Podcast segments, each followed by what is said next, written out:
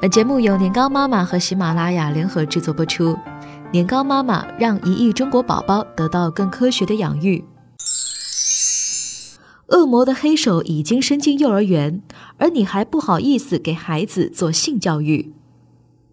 不知道你们有没有这种感觉？只要看到新闻里涉及到孩子的内容，有孩子被拐了、被伤了，家长没看好，闹出意外了，心都不由自主的揪起来，因为不自觉的就会联想到自己的孩子。这其中最令人深感焦虑的，就是近年来不断被媒体报道的儿童性侵案。重庆西南医院，一个小女孩坐在姑父腿上，姑父则肆无忌惮地把手伸进孩子裤子里，而整个过程中，小女孩竟然一直在玩手机，没有丝毫的反抗。某小区，一名陌生男子尾随一个小男孩进入电梯，看四下无人，突然强吻小男孩。并对他做出不雅的动作，而小男孩非常害怕，又不知该怎么办，只能任其猥亵。在街边摆摊的一个老大爷以送糖果、玩具为由，招呼几个小女孩过来玩，对他们搂搂抱抱，上下其手，而小女生们没有跑开，没有反抗，继续吃糖果、玩玩具，直到有路人过来制止。我相信。这些孩子的家长肯定也都有教导过孩子，父母不在时要保护自己，遇到危险要赶快跑开。可令人心痛的是，上面这些遭受了侵犯的孩子，面对坏人的猥亵，都仿佛不知道发生了什么。其实，关于小孩子被性侵的新闻，近几年一直是层出不穷。从房思琪的初恋乐园作者自杀，到林肯公园的主唱自杀。从微博大 V 被爆出恋童癖，到深圳十六个月的女婴被性侵，在中国，每年仅公开报道的性侵儿童案件就有四百多起，平均每天都有一起，其中三百起为熟人作案，百分之六十二点一二的作案者实施了多次侵害。这些受害的孩子里，最小只有一岁左右，其中还不乏小男孩。很多人都在唾骂罪犯和没有时时刻刻保护好孩子的父母，但有一个数字却让人觉得更加恐惧。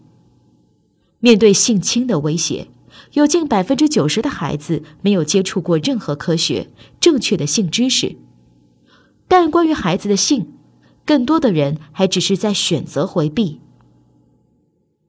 或许我们并不知道，除了坏人侵害。孩子在性的方面可能遇到的伤害，远比你想象的要多。最近，网络上出现了一批零零后宝妈，从十四岁到十七岁不等，靠在直播平台上发布孕期视频和母子互动成为网红，动辄吸引了到了上千万的粉丝。我想，类似这样的新闻报道，你一定也不陌生。看着这些自己都尚未成熟的孩子，早早的就背上了如此沉重的生命重担，除了心痛，我想不出任何的词语。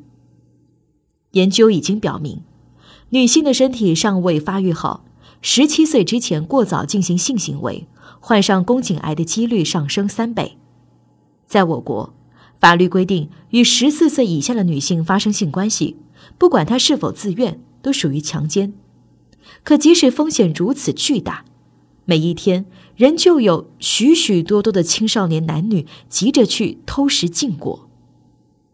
而第一个要为此负责的，就是我们失败的性教育。虽然如今父母越来越懂得性教育的重要意义，但在很多人眼里，性教育不过就是找一本合适的书，面红耳赤的告诉孩子一些性知识。找个时间来解答孩子：“我是从哪里来？隔壁小哥哥为什么站着尿尿？”这些天真的问题，叮嘱孩子不要过早的接触性生活，不要随便让人触摸隐私。至于生活中，更多的人还是觉得，只要把子女放在自己认为安全的环境里，就万无一失。可是，我们不可能也做不到时刻保护孩子。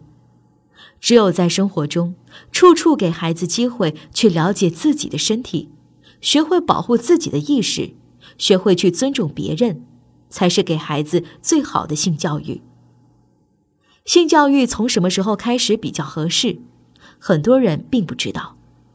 人类性意识的萌芽从刚开始的婴儿就开始了，从八九个月开始，宝宝的自我意识越来越深入，他们开始发现了小屁屁、生殖器这些器官的存在。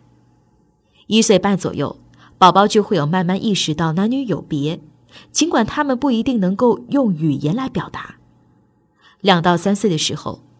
宝宝就已经开始对两性问题感到诧异和苦恼，而到了三到六岁的时候，你会发现孩子特别喜欢自慰，或者说是触碰自己的生殖器官，这表明孩子正逐渐步入性蕾期。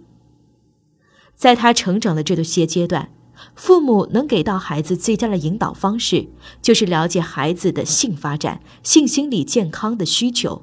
从而在生活中抓住一切给孩子进行性教育的机会，用言传身教的方式给孩子正向的影响。爸妈的理解和引导比一百本书都有用。更多精彩内容，欢迎关注微信公众号“年糕妈妈”。